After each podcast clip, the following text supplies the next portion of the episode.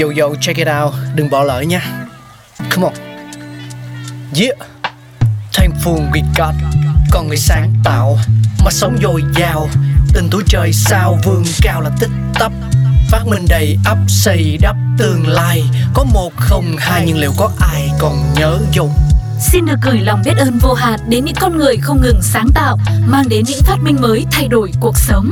Thankful we got.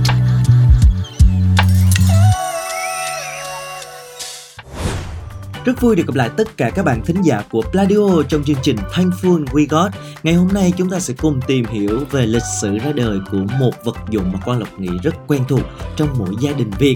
Nó đảm nhận vị trí giữ cho nước luôn ấm để các bà, các mẹ pha sữa cho con này, các ông, các bố thì sẽ pha tách trà nhâm nhi mỗi buổi sáng.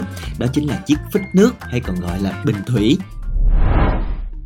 Và người phát minh ra chiếc phích nước chính là nhà vật lý học kiêm hóa học người Scotland Sir James Dewar, sinh năm một nghìn tám trăm bốn mươi hai, mất năm một nghìn chín trăm hai mươi ba. Vào năm một nghìn tám trăm chín mươi hai, nhờ cải tiến từ thùng nhiệt lượng kế của Newton, ông đã thành công phát minh ra phích nước phục vụ cho mục đích nghiên cứu khoa học của mình. Dần về sau, phích nước đã trở nên phổ biến rộng rãi và trở thành một vật dụng cần thiết trong cuộc sống sinh hoạt hàng ngày. Tuy nhiên, ban đầu thì những chiếc phích nước chưa thật sự trở thành một vật dụng mang tính thương mại cao như bây giờ.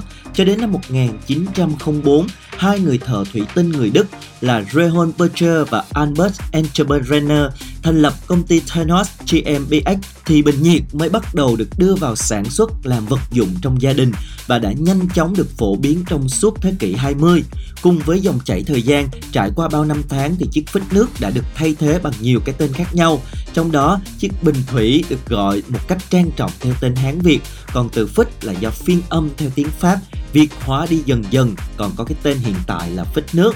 Và có lẽ chiếc phích nước thì gợi nhắc đến chúng ta rất là nhiều những cái ký ức, đúng không ạ? Bởi vì hiện tại thì mọi người cũng đã sử dụng nó ít đi rồi.